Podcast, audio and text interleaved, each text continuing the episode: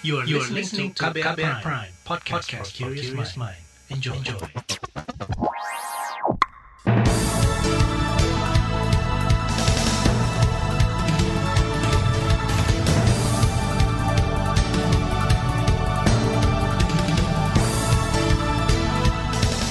Selamat pagi saudara, jumpa lagi di program Buletin Pagi edisi Senin 20 Desember 2021. Sejumlah informasi pilihan telah kami siapkan, di antaranya orang tua diimbau tidak mengajak anak pergi liburan Natal dan Tahun Baru. Wakil Presiden menyebut ideologi Pancasila sudah tidak perlu lagi diperdebatkan. Anies naikkan UMP DKI, buruh mengapresiasi, pengusaha siap menggugat. Inilah Buletin Pagi selengkapnya. Terbaru di Buletin Pagi.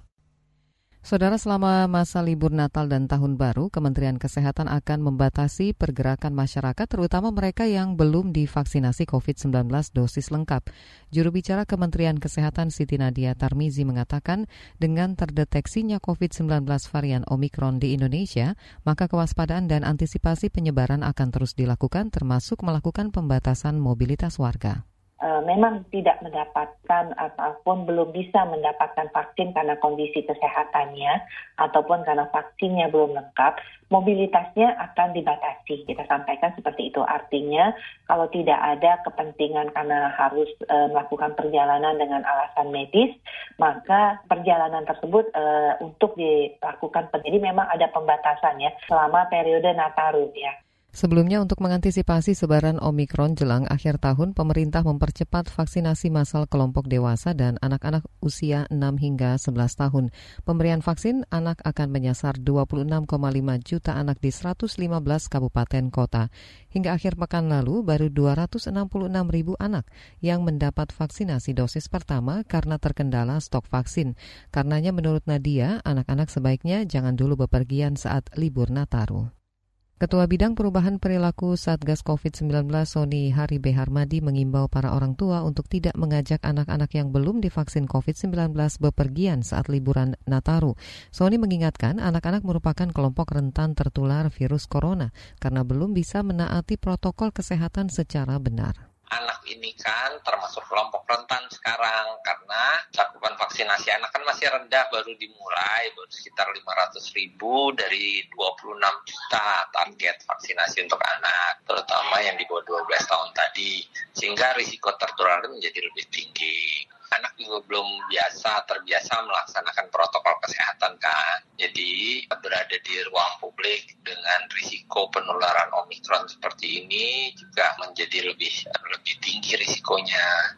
Ketua Bidang Perubahan Perilaku Satgas COVID-19, Sony Hari B. Harmadi, menambahkan meskipun pembatasan dan protokol kesehatan diterapkan secara ketat di tempat-tempat wisata dan pusat perbelanjaan, resiko anak terinfeksi tetap tinggi. Sony mengutip hasil penelitian yang menyimpulkan varian Omikron lebih cepat menyebar dibanding varian Delta, sehingga bila sedikit saja protokol kesehatan kendur dilaksanakan, lonjakan kasus bisa terjadi. Sementara itu, Ikatan Dokter Anak Indonesia IDAI juga mengimbau orang tua untuk tidak mengajak anak pergi liburan Nataru, apalagi berwisata ke tempat yang ramai pengunjung.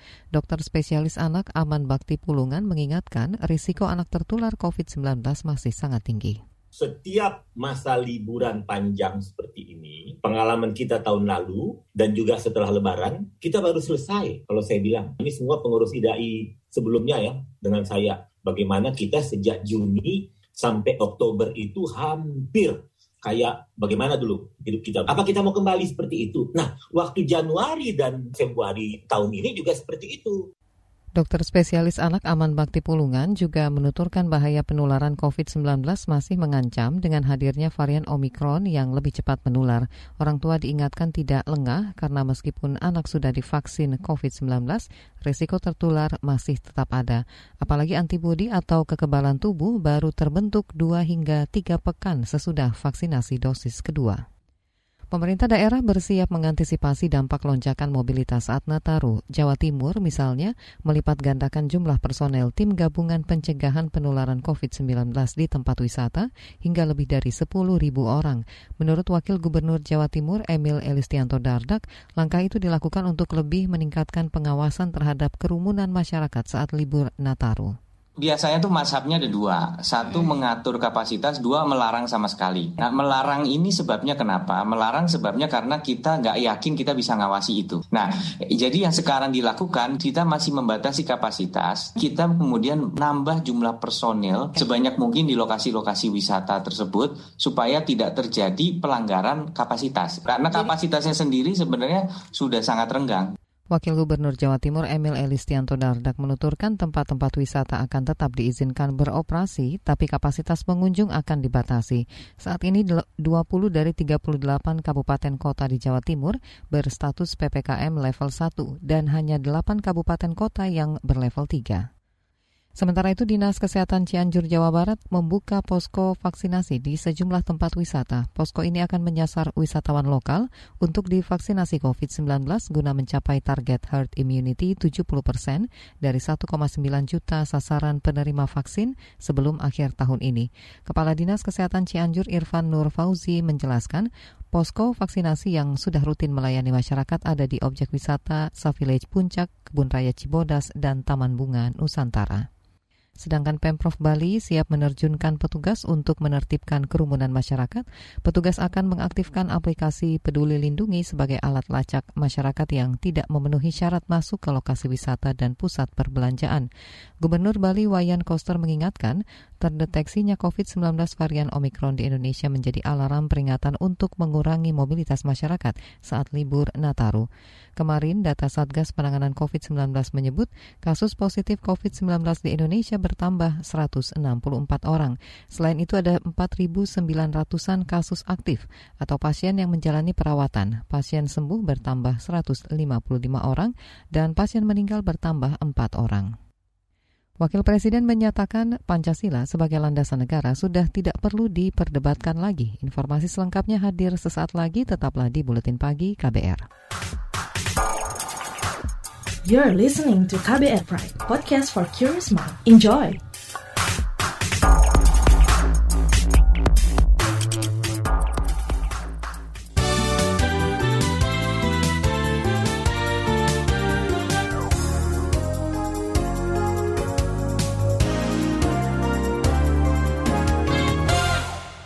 Anda sedang mendengarkan Buletin Pagi KBR.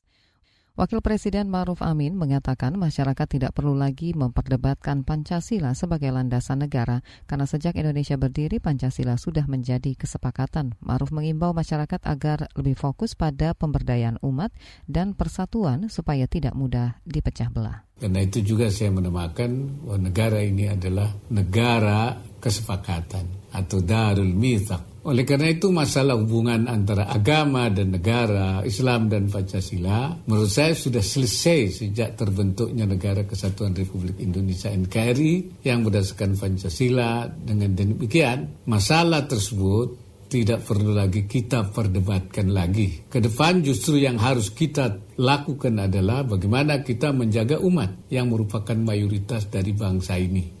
Wapres Maruf Amin menambahkan pemberdayaan umat dilakukan untuk menjaga keutuhan NKRI dan keberagaman. Menjaga umat juga menghindari adanya penyimpangan prinsip ajaran agama. Dia meminta ajaran agama Islam wasatiyah yang dianut bisa diterapkan dengan cara-cara santun dan damai.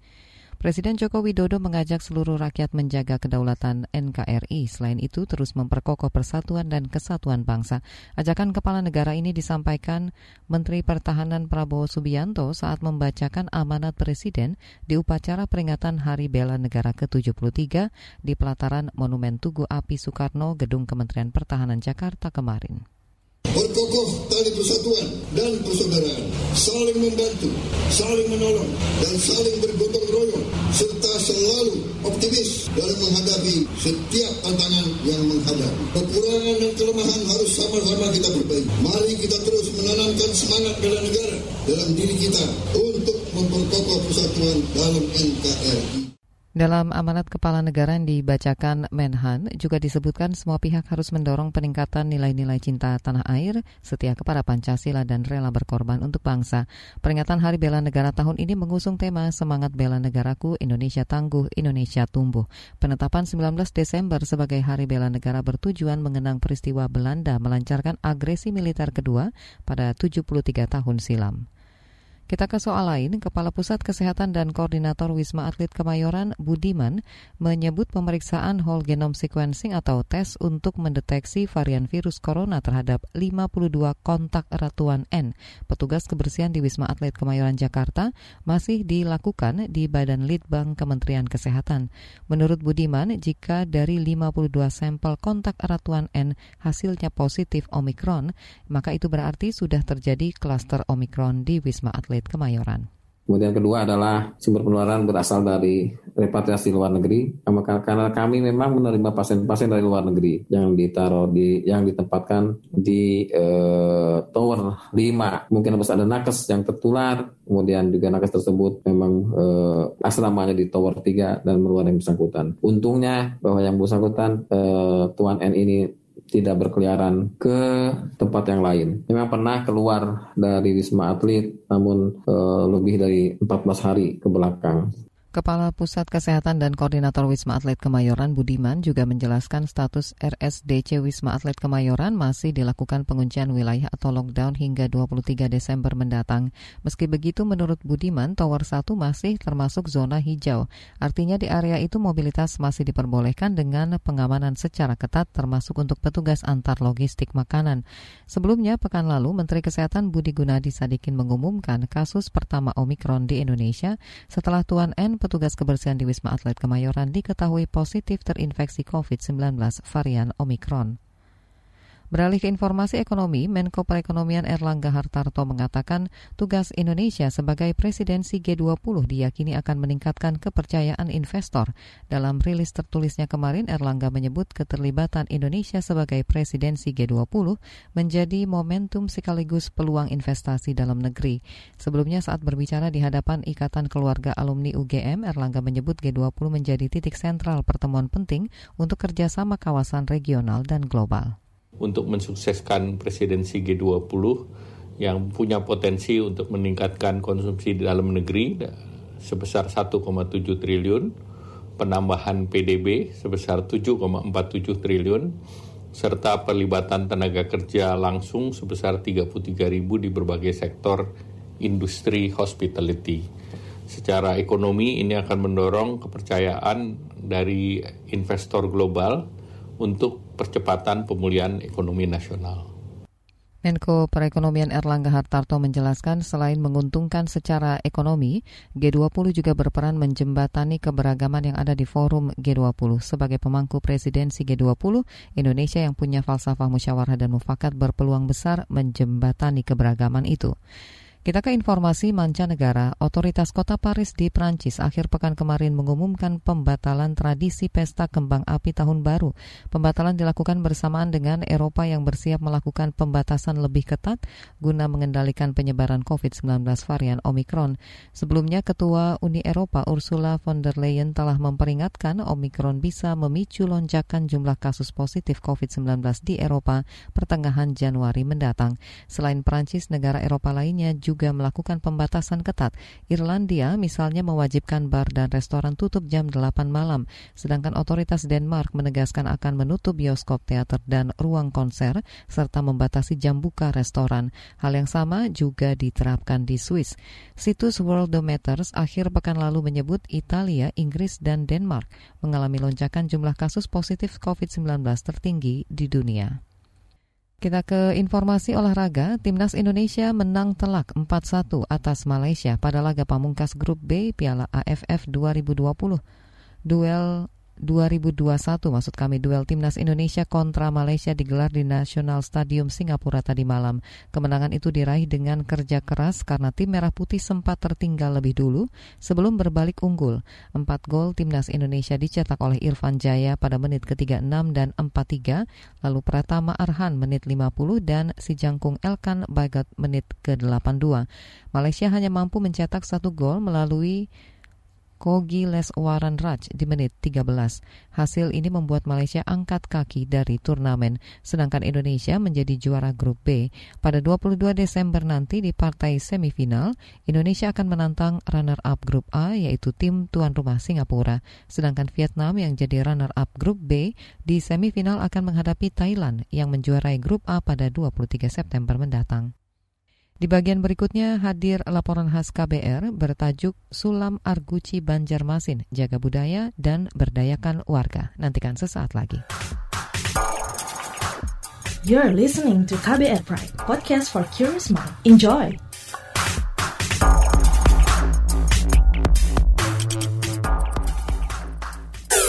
Commercial break. Setiap hari harus nemenin anak ngerjain tugas sekolah Sampai nangis minta balik ke sekolah karena kangen. Aduh, nasib jadi freelancer.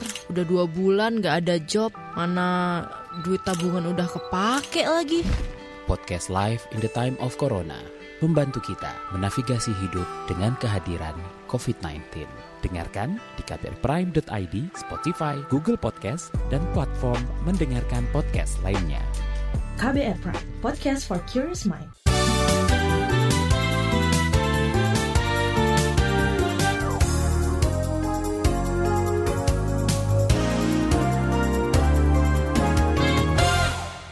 Anda masih bersama kami di Buletin Pagi KBR. Sulam air guci atau arguci adalah warisan budaya Banjar yang sudah berusia ratusan tahun. Nilai kultural dan historisnya yang tinggi menjadikan kerajinan ini bernilai secara ekonomi. Di Banjarmasin, Kalimantan Selatan ada satu keluarga yang menggarap sulam arguci selama puluhan tahun. Selain melestarikan budaya, bisnis ini juga memberdayakan ekonomi warga sekitar, apalagi di saat pandemi. Kita simak saga bersama jurnalis KBR Valda Kustarini. Baiklah ibu-ibu, sebelum kita memulai, kita siapkan peralatannya yaitu kain beludru, benang jahit, Risna Apriliana tengah mengajari puluhan perempuan teknik menyulam kain air guci. Pelatihan ini digelar pemerintah Kota Banjarmasin, Kalimantan Selatan. Pelatihan ini tujuannya untuk membuka wirausaha baru. Kita kenakan apa sih sulam air guci, gimana sih cara pengerjaannya, motif-motifnya apa aja. Para peserta mengikuti arahan Risna. Mereka menyulam hiasan mengkilap atau payet warna emas di atas kain beludru hitam. Topik hari ini adalah belajar membuat sarung tisu. Yanti, salah satu peserta mengaku ikut pelatihan supaya bisa mengajarkan keahlian sulam air guci atau arguci ke warganya kayak saya kan sebagai ibu RT kan ya pengennya saya itu saya harus bisa dulu nanti saya teruskan ke warga saya supaya warga saya bisa terampil gitu lah. Ia berharap bakal ada pendampingan berkelanjutan pasca latihan. Misalnya dibikin grup WA kah, jadi kan kita kalau misalnya di perjalanannya kita ada yang mau ditanyakan ada langsung di grup WA kan nanya oleh pendamping-pendampingnya. Kembalikan lagi jarum persis ke tengah bagian antara payet mangkuk dan manik pasir. Dan teknik ini dilakukan berulang hingga Risna yang akrab disapa Iin adalah pemilik usaha kerajinan sulam air guci atau Arguci Argadia Melati yang berada di pemurus luar kota Banjarmasin. Ia merupakan generasi ketiga dari bisnis keluarga yang dirintis Kasnia, neneknya pada 1960. Itu, itu memberikan keterampilan kepada ibu-ibu gitu. Jadi keterampilan menjahit karena ini kan ada hubungannya dengan menjahit. Karena yang digunakan sulam air guci ini kan di pakaian adat. Arguci adalah kerajinan sulam khas Banjar yang diwariskan turun-temurun selama ratusan tahun. Konon, arguci menjadi simbol kemewahan para raja-raja Banjar. Sulaman ini banyak dipakai di pakaian adat dan pengantin. Hiasannya menggunakan manik-manik berbahan logam dan batu mulia dengan motif bernuansa alam seperti tumbuhan dan hewan. Di pakaian pengantin itu untuk pakemnya yaitu bentuk alilipan. Alilipan itu kelabang. Kalau untuk yang remaja putri dia pakai bunga pucuk rabung. Terus kalau untuk bapak ibu itu motif gegetas. Arguci pun berkembang seiring pergantian zaman dan pasar. Payet berbahan plastik dan motif nuansa islami mulai diadopsi. Kadang-kadang kalau untuk pajangan, jadi ada motif yang simple, mungkin kayak bunga-bunga kecil-kecil. Kaligrafi itu macam-macam, ada ayat kursi yang seperti itu, ada Allah Muhammad. Bagi Iin, sulam arguci tak sekadar bisnis, tetapi juga sarana melestarikan budaya dan memberdayakan ekonomi masyarakat sekitar. Kalau untuk orang sekitar, jadi kita ajarkan, langsung kita rekrut untuk kerja. karena kan pekerjanya ibu-ibu. Bahan bakunya ambil di tempat, bawa pulang. Pandemi COVID-19 ikut memukul bisnis Iin. Pendapatannya bisa tergerus sampai separuh. Namun, perempuan 42 tahun ini tetap berproduksi demi menghidupi karyawan. Nah, karena pandemi ini kan nggak ada acara-acara event yang kayak pameran gitu kan, jadi agak sepi sih. Cuman kita tetap produksi. Selama pandemi, Iin banyak mengandalkan sistem pre-order. Sekarang sih nggak terlalu turun juga. Untuk nominalnya kurang lebih dari 500 sampai 1 juta lah. Nama saya Dewi Hapsari Ayu, saya berasal dari Banjarmasin, umur saya Dewi, 43 karyawan Iin, mengaku hanya membuat sekitar 5 kotak tisu dan sarung bantal per bulan karena turunnya pesanan. Padahal, biasanya ia mampu memproduksi dua kali lipat dari jumlah itu. Kan biasanya ada berkunjung ke Banjarmasin kan sambil beli-beli ini kan ya karena berkurang ya berkurang juga gitu loh Mbak. Dewi bergabung dengan Argadia Melati sejak 2019 lalu. Banyak manfaat yang diperoleh, termasuk penghasilan tambahan. Upahnya bervariasi, tergantung jenis produk yang dibuat. Kisarannya Rp25.000 hingga Rp100.000 per satuan. Kalau sebelumnya kan biasanya kan saya nggak tahu ibaratnya, oh bagaimana itu artinya sulam air guci atau apa. Terus setelah sesudahnya kan paling nggak untuk keuangan kan ibaratnya bisa menghasilkan sendiri gitu loh ya Mbak ya. Iin ingin harga dia melati tetap bertahan dan berkembang. Ia berharap dukungan pemerintah sehingga produk warisan budaya seperti arguci bisa dikenal luas. Mungkin dari pemerintah kota ya, di setiap kantor ada hiasan-hiasan kaligrafi atau sarung bantal gitu. Demikian Saga KBR, saya Valda Kustarini. Saudara Gubernur Anies naikkan UMP DKI, buruh mengapresiasi, pengusaha siap menggugat. Informasi selengkapnya usai jeda, tetaplah bersama kami di Buletin Pagi KBR. You're listening to KBR Pride, podcast for curious mind. Enjoy!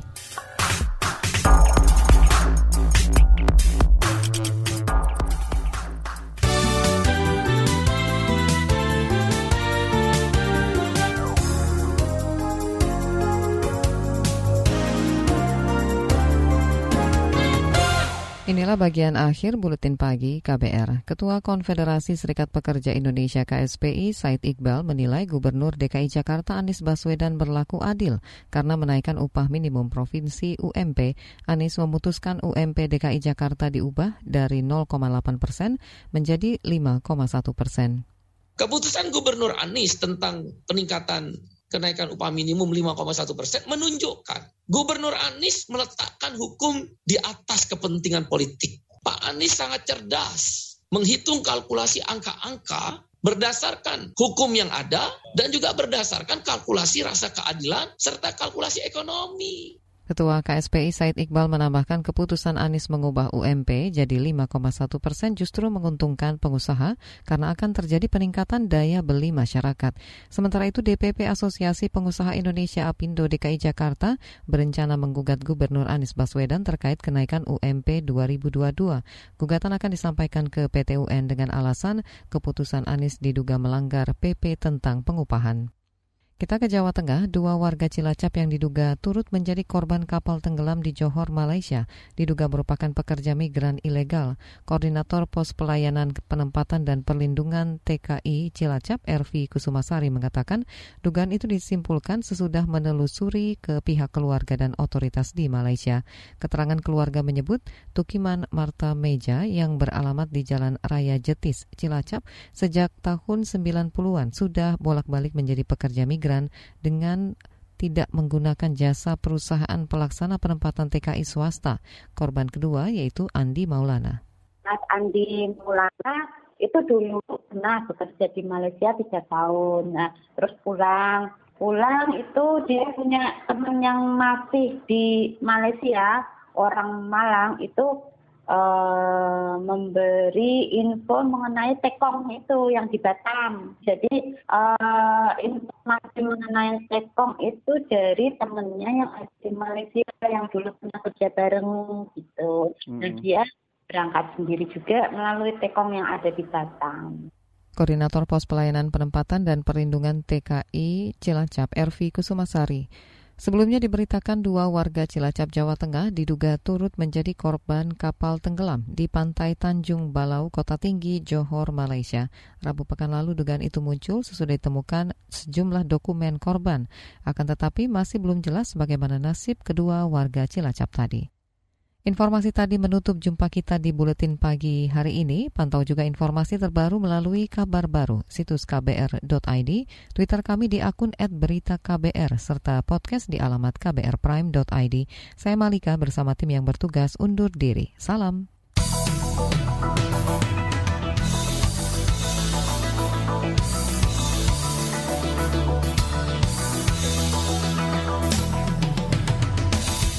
KBR Prime, cara asik mendengar berita.